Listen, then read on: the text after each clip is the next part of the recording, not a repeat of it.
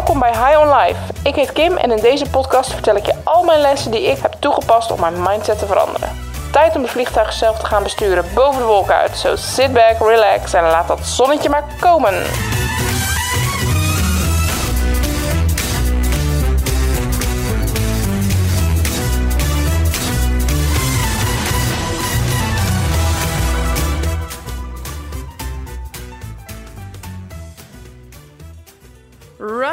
Lieve stuntkippentribe van me.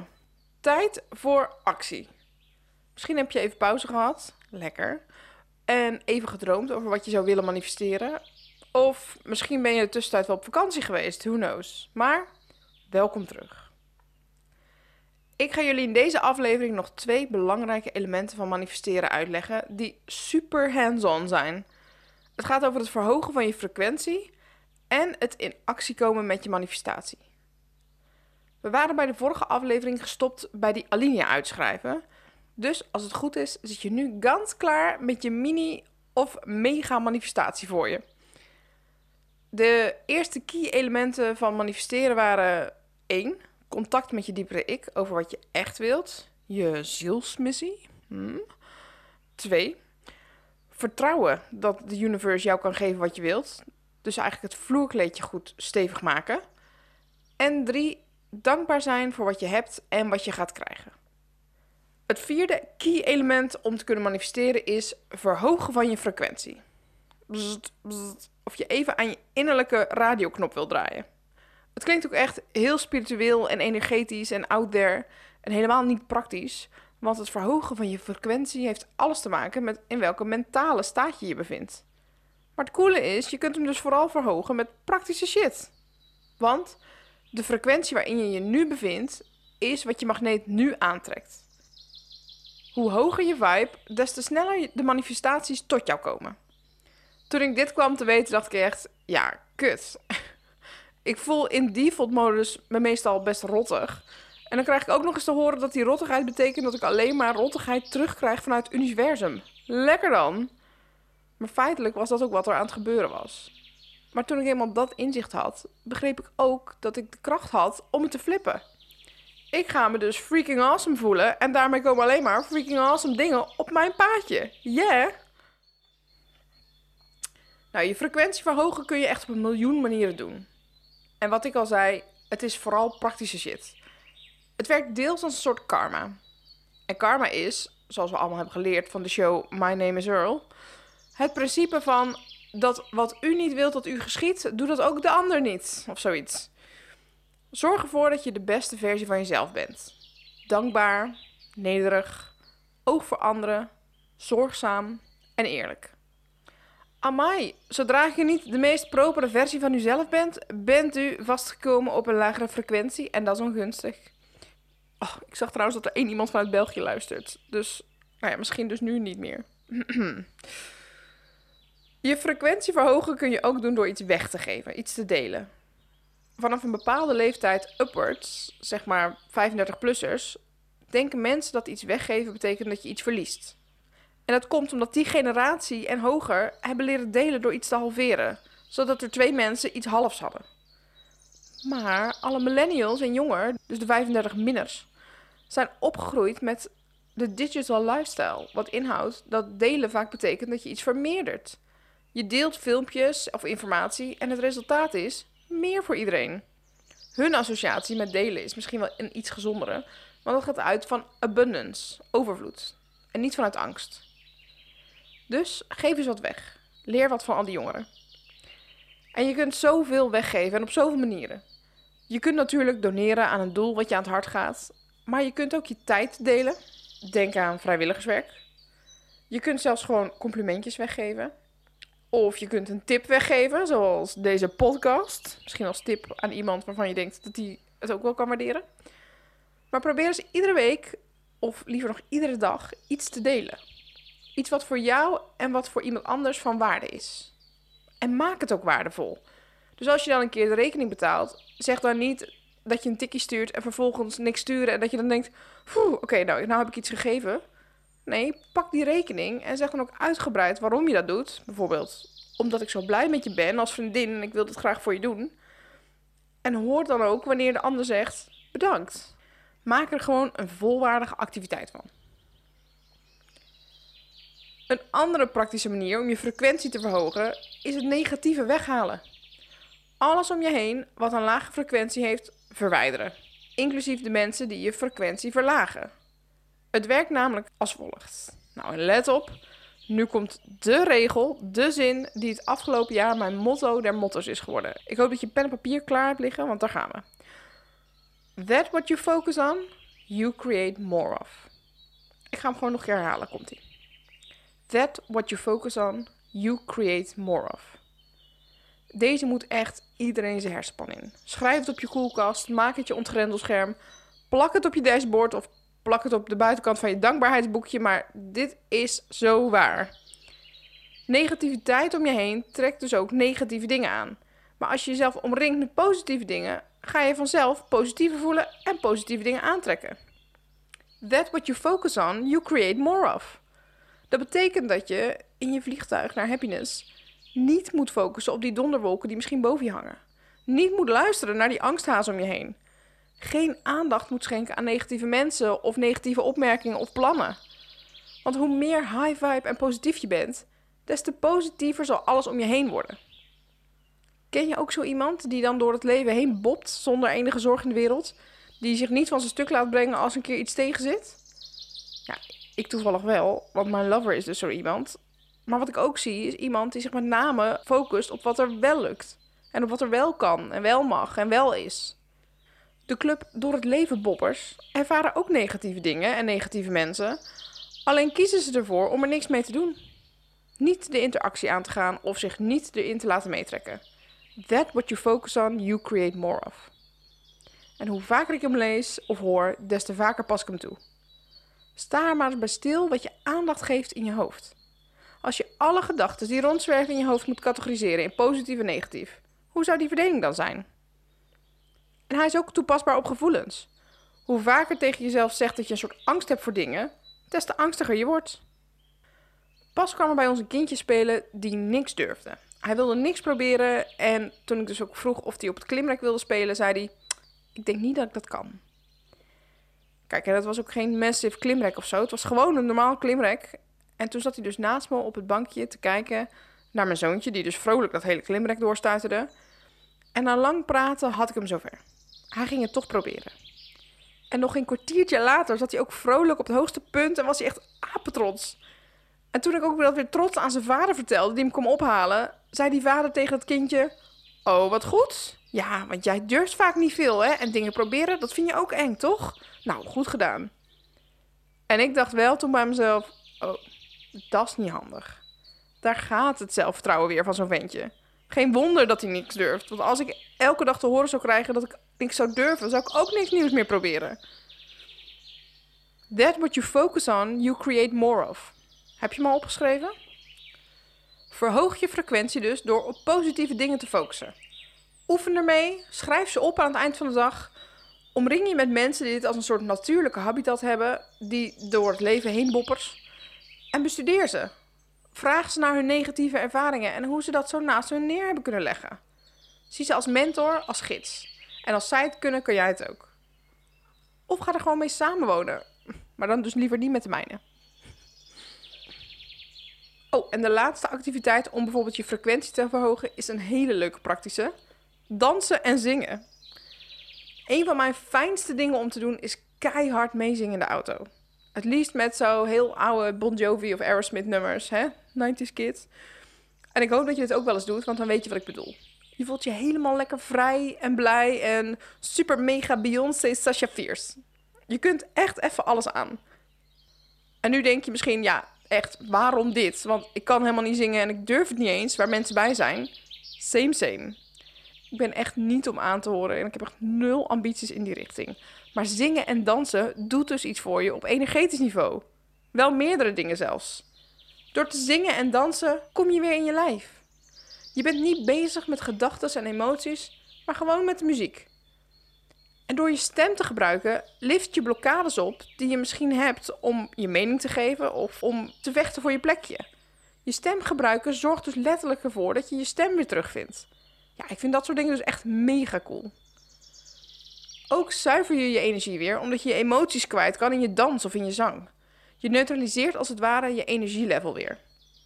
Je kunt trouwens ook je emoties kwijt en je energie neutraliseren door heel hard te huilen of te schreeuwen en kussen.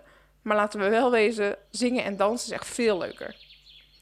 En tot slot maak je endorfines aan, wat letterlijk komt van de Latijnse woorden voor uit je lichaam en pijnstilling.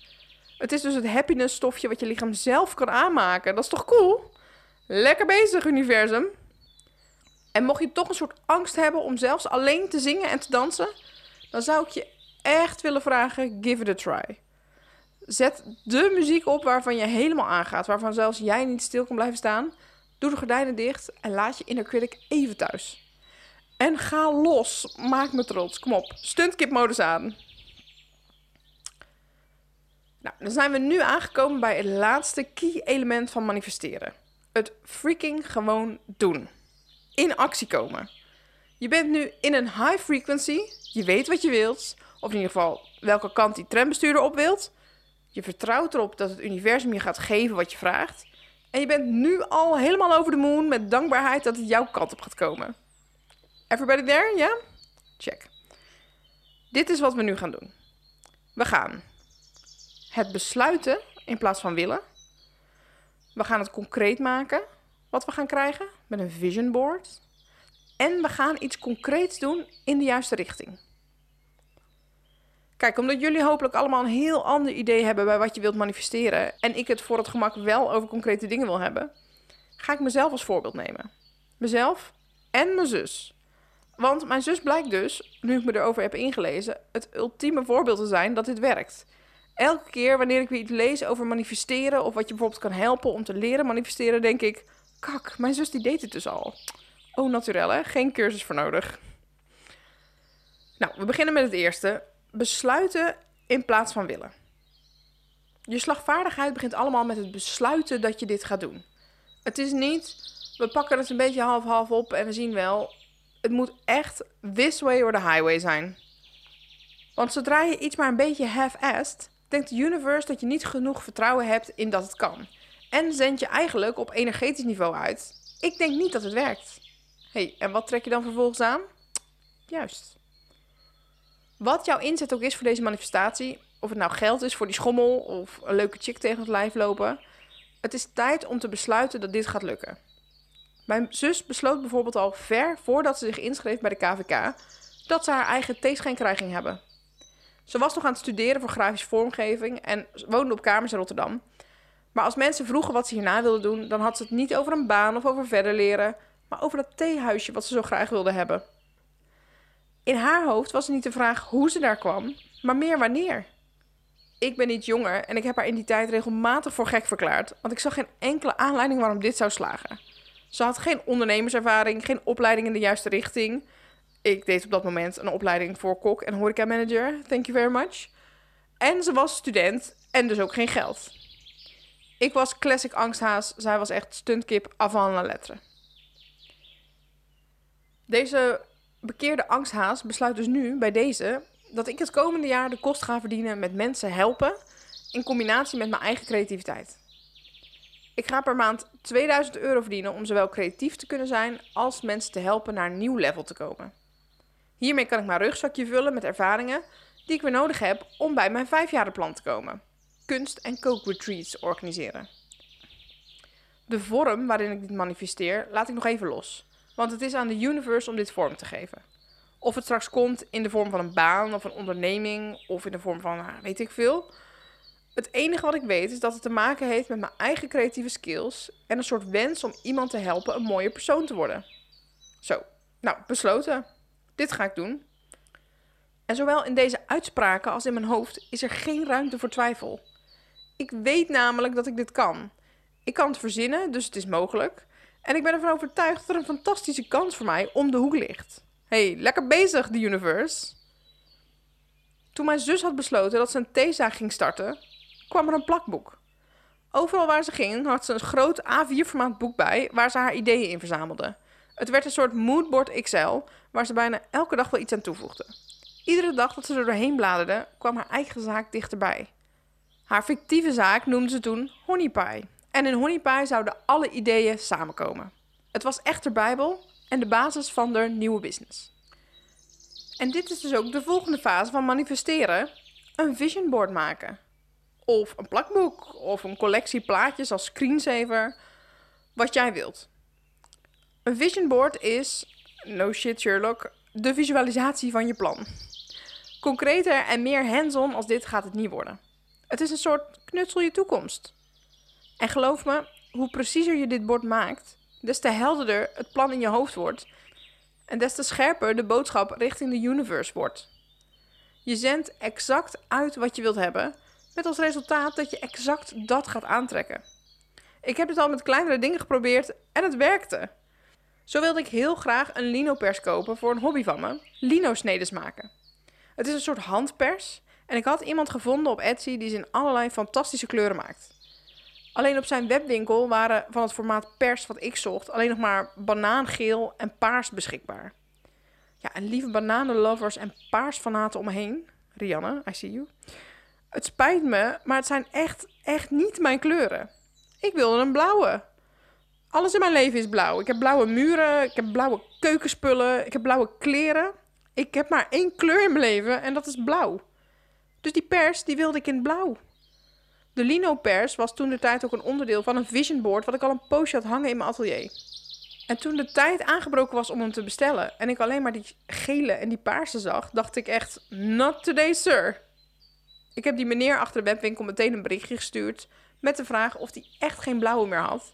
En hij mailde terug, ik weet het niet zeker, ik zal zo nog eens goed zoeken. En zo waar. Hij mailde een dag later terug dat hij bijzonder genoeg nog net eentje gevonden had en dat ik die wel mocht kopen van hem. Hey, lekker bezig, universe. Het idee achter een vision board is dat je elke dag het beeld van jou in dat droomleven in je hoofd prent. Dat je je blij voelt wanneer je er naar kijkt, omdat je weet dat het eraan komt. Je kunt en mag gewoon klein beginnen. Ik begin ook niet meteen met mijn 10 jaren plan te visualiseren. Wacht, nou nee, dat heb ik zeker al gevisualiseerd. Maar ik voel ook aan alles dat ik daar nog niet ben. Dus ik begin nu gewoon even met het komende half jaar visualiseren. Ik ga plaatjes verzamelen van mensen die workshops geven, mensen die blij worden van creatief bezig zijn. En ik ga ook gewoon, bam, die 2000 euro erop schrijven. Ik ga er een bord van maken waar alleen ik helemaal excited van word.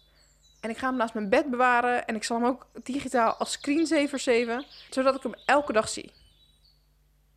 En je mag het helemaal doen zoals je zelf wilt. Dus als jij liever knipt en plakt uit tijdschriften, dan mag dat.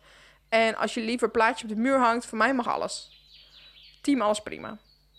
Zolang je de plaatjes maar elke dag kan zien en elke dag excited kan worden van wat er gaat komen. Plak die alinea die je hebt geschreven, die je nu dus klaar had liggen uit de vorige aflevering, plak die er gewoon bij. Waarin je concreet benoemt wat je gaat doen. Lees die elke dag even en denk: woehoe, dit gaat gewoon gebeuren. Denk high vibes en excitement. Alles komt nu samen op je vision board. Toffe opdracht, toch? Maar lieve stuntkip van me. Ik ga nu echt even hard zijn. En aangezien ik geen sorry ging zeggen tijdens deze podcast, moet je me geloven dat ik dit zeg omdat ik van je hou. Als je dit niet doet, kun je beter nu stoppen. Echt. Als je denkt, ik luister wat, ik pak er wat uit op, maar jeetje, dit klinkt als een heel actieve opdracht en het lijkt me ook zo wat. Hashtag team alles prima, maar verwacht er dan ook niks van. Als je ook maar een beetje serieus bent over jezelf en over wat je wilt bereiken, en ook echt razend enthousiast wilt zijn over waar je naartoe gaat, maar je slaat deze over, dan kan ik je nu garanderen dat het niet gaat lukken. Helaas pindakaas. Goed, tot zover de tough love. Terug naar mijn zus. Want wat ik ontdekte is dat zij niet alleen het beslissen versus willen had en het uh, maken een vision board door had. Wat ze vervolgens deed was ook nog eens de perfecte volgende stap. Ze begon met het verzamelen van de inboedel van haar zaak. Hey, en nogmaals, op dit punt was er nog geen concrete zaak. Geen businessplan, geen funding whatsoever. Alleen de studentenkamer, een plakboek en een overtuiging. Desalniettemin struinen ze iedere rommelmarkt en kringloopwinkel af naar bijzondere kopjes en schoteltjes. Ieder weekend kwam ze dan thuis met de trein en dan begon ze langzaam de zolder van ons ouderlijk huis te vullen. Dat is voor honeypie, zei ze dan, met haar plakboek erbij. Ze voelde dat ze de kopjes niet kon laten staan in de kringloopwinkel, maar dat ze bestemd waren voor haar zaak. De volgende stap is dus: doe iets concreets in de juiste richting.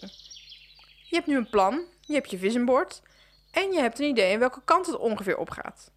Zorg dus ook dat je op de juiste plek bent wanneer je magneet gaat werken. Zet een stap in die richting en doe iets.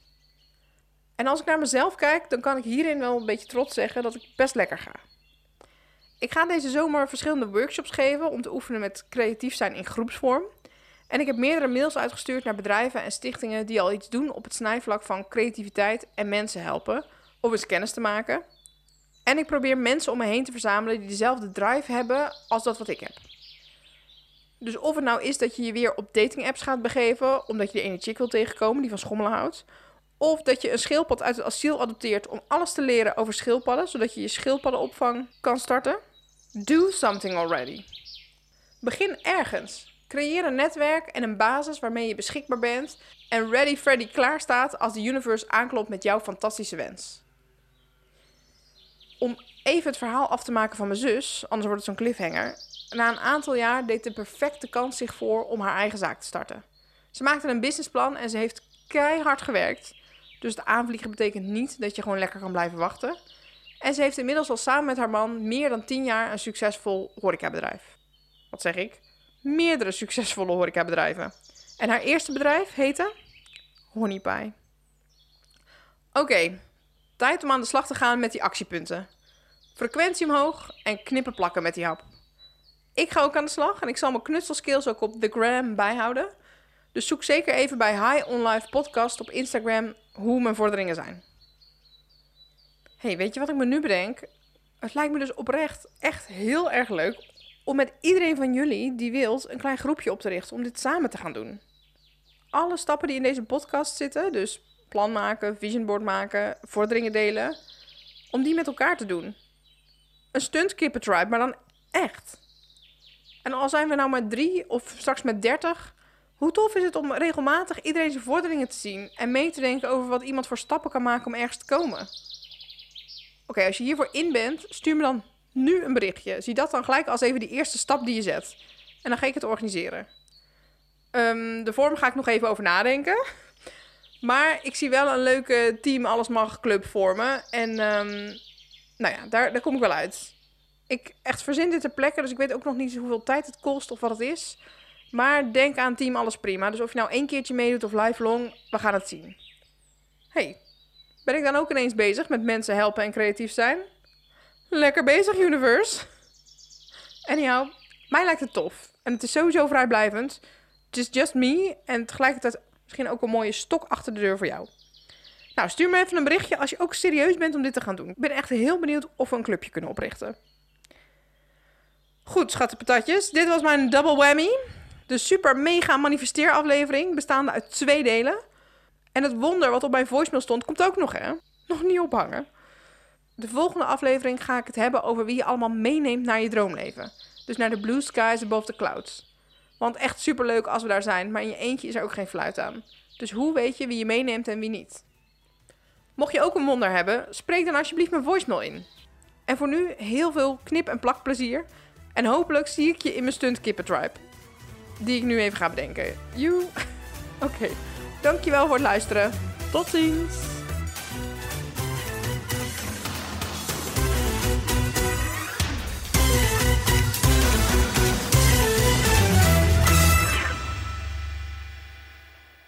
Bij het beëindigen van mijn relatie kwam ik ehm, zonder dak boven mijn hoofd te zitten.